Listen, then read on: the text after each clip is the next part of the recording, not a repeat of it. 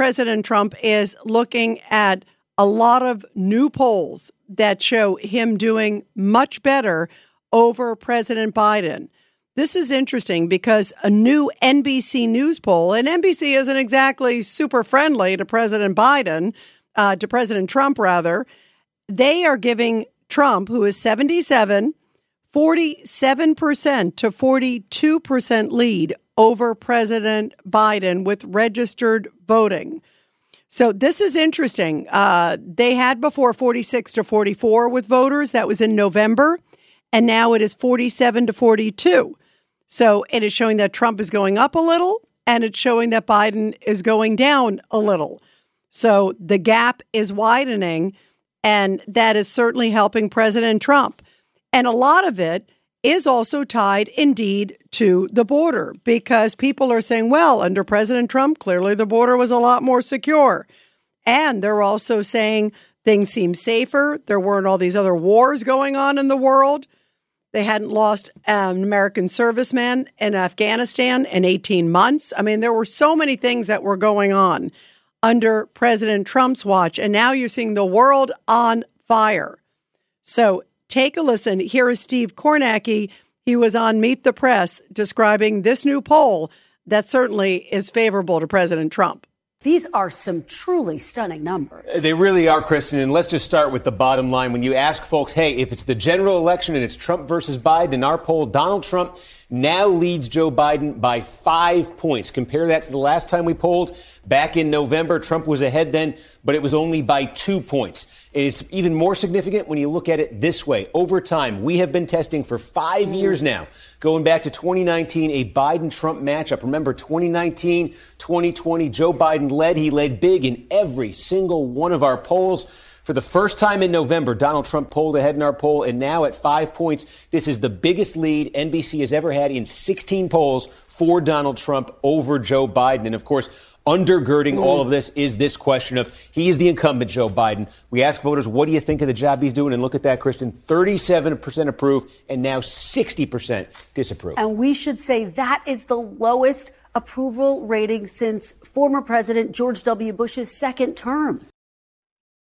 That is a big deal. And again, that's NBC News talking like that. Meanwhile, President Trump himself over the weekend did an interview with my buddy Maria Bartiromo on Fox News. And he hinted at who might be potential VP choices for him. Listen to this. Will you announce who your VP is?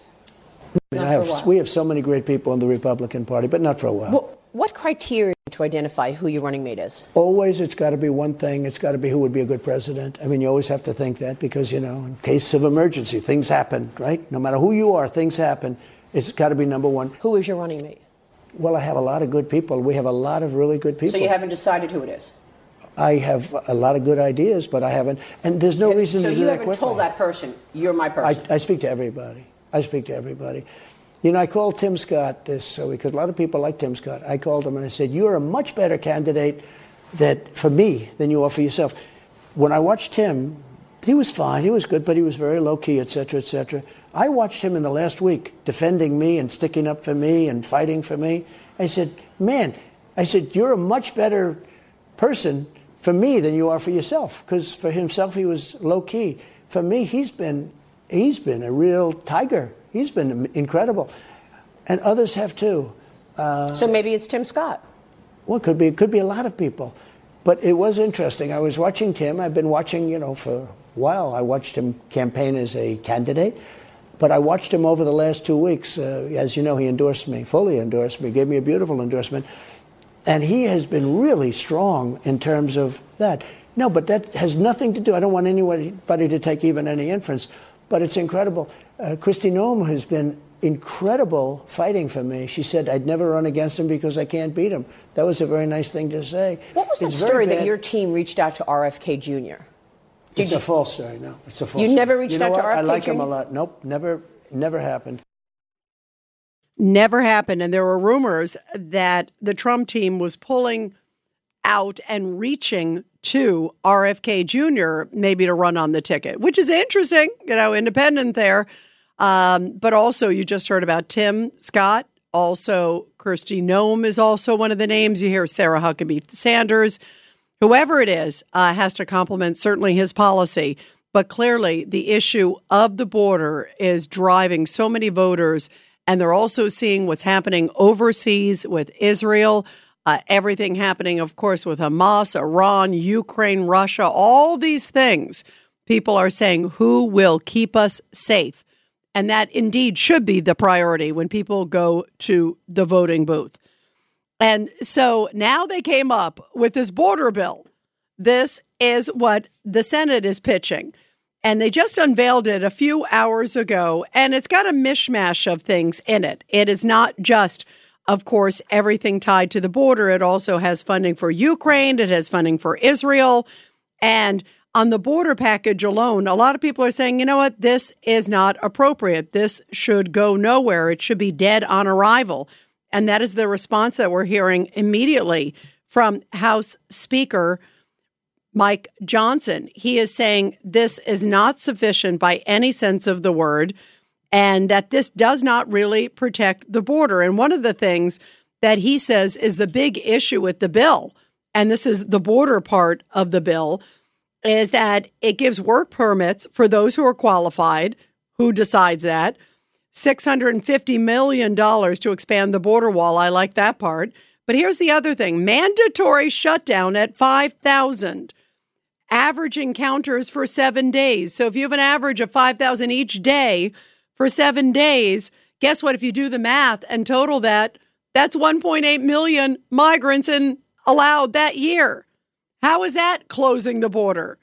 With a single high of 8,500 for a single day. So if it hits 8,500, then it peaks off for the week. Or if they can keep it under 5,000, for every day for a week, then that's okay. Again, that's still 1.8 million for a year.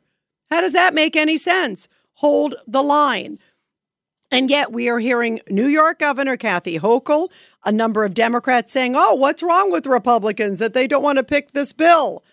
And also we're hearing from a number of people in the Senate, "Why don't Republicans want this bill?" President Trump has come out and said, Republicans do not agree to this bill. You're condoning illegal behavior.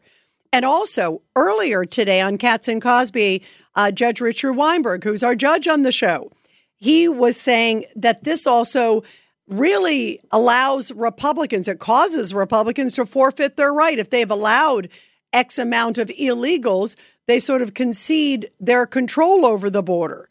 And what it's saying is that they're sanctioning it. They're, they're basically condoning this behavior if they sign off on this.